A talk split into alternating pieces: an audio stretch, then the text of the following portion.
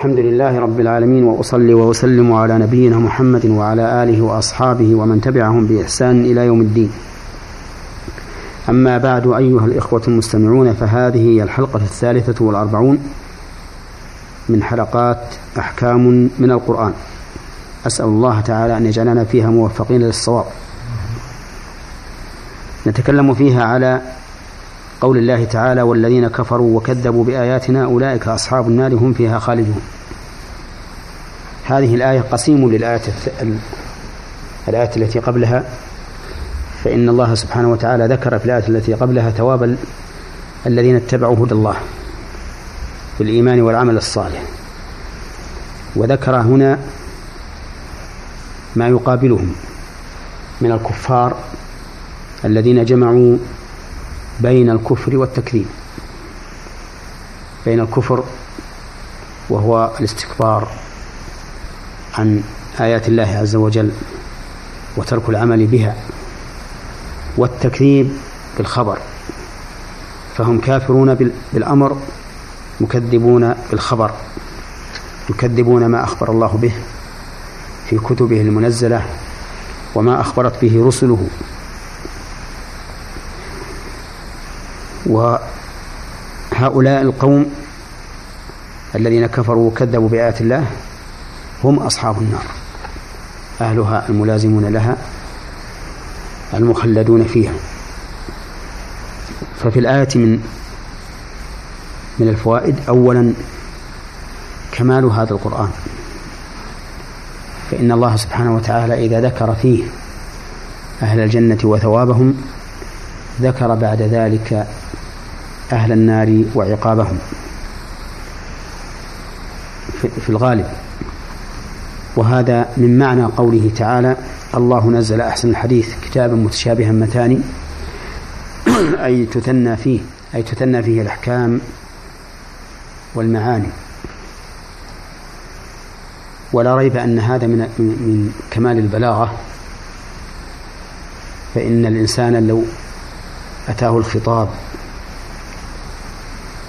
بالرجاء دون التخويف لأدى ذلك إلى الأمن من مكر الله. ولو جاءه الخطاب بالتحذير والتخويف لأداه إلى القنوط من رحمة الله. فجاء القرآن الكريم النازل, النازل من عند الله بالتقسيم. والمقابلة. إذا ذكر شيء ذكر ما يقابله حتى يبقى الإنسان دائرا بين الرجاء والخوف. ولهذا قال الإمام أحمد ينبغي أن يكون خوفه ورجاؤه واحدا فإن غلب أحدهما هلك صاحبه.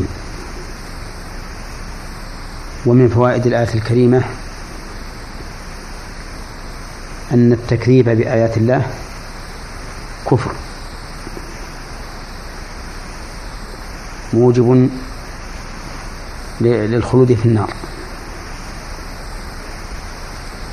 ولكن التكذيب أحيانا يذكر وحده وأحيانا يذكر مقرونا بالكفر. فإذا قرن مقرونا بالكفر حمل على تكذيب الخبر وحمل الكفر على ترك الأمر. وآيات الله سبحانه وتعالى تنقسم إلى قسمين. آيات كونية وآيات شرعية. فالآيات الكونية هي مخلوقات الله سبحانه وتعالى. فإن هذه المخلوقات آيات دالة على عظمة خالقها جل وعلا وعلى رحمته وعلى حكمته وعلى كل ما تقتضيه من صفة. وسميت آية لعجز المخلوق عن مثلها. فهي آية دالة على على الرب عز وجل. والتكذيب بها أي بالآيات الكونية يكون بإضافة هذه الآيات إلى غير الله كالذين يضيفونها إلى الطبيعة أو بإثبات مشارك لله فيها كالذين يقولون هذا الشيء أوجده الولي الفلاني مع الله. أو أو باعتقاد أن لله تعالى فيها معينا. فكل هذا من التكذيب بآيات الله والإلحاد فيها. وأما الآيات الشرعية فهي ما جاءت به الرسل عليهم الصلاة والسلام من الكتب المنزلة من عند الله. لأن هذه الكتب فيها من من التنظيم للخلق في عباداتهم ومعاملاتهم ما يعجز البشر عن مثله. والقرآن الكريم قد تحدى الله الخلق جميعا أن يأتوا بمثله.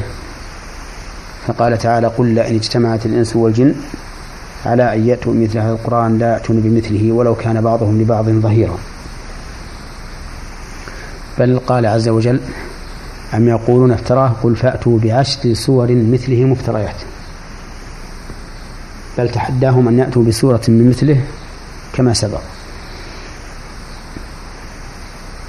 ومن فوائد الآية الكريمة أن أن الكفار المكذبين بآيات الله ملازمون للنار لأنهم أصحابها.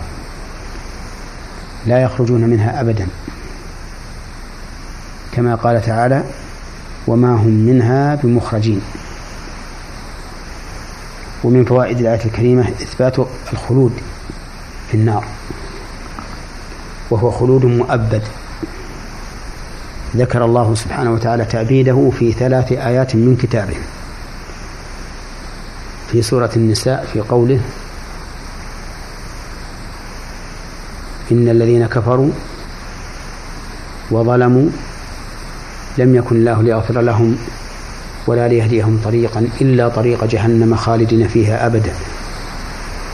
وفي سورة الأحزاب في قوله إن الله لعن الكافرين وأعد لهم سعيرا خالدين فيها أبدا. لا يجدون وليا ولا نصيرا وفي سورة الجن في قوله ومن يعص الله ورسوله فإن له نار جهنم خالدين فيها أبدا. ولهذا كان من عقيدة أهل السنة والجماعة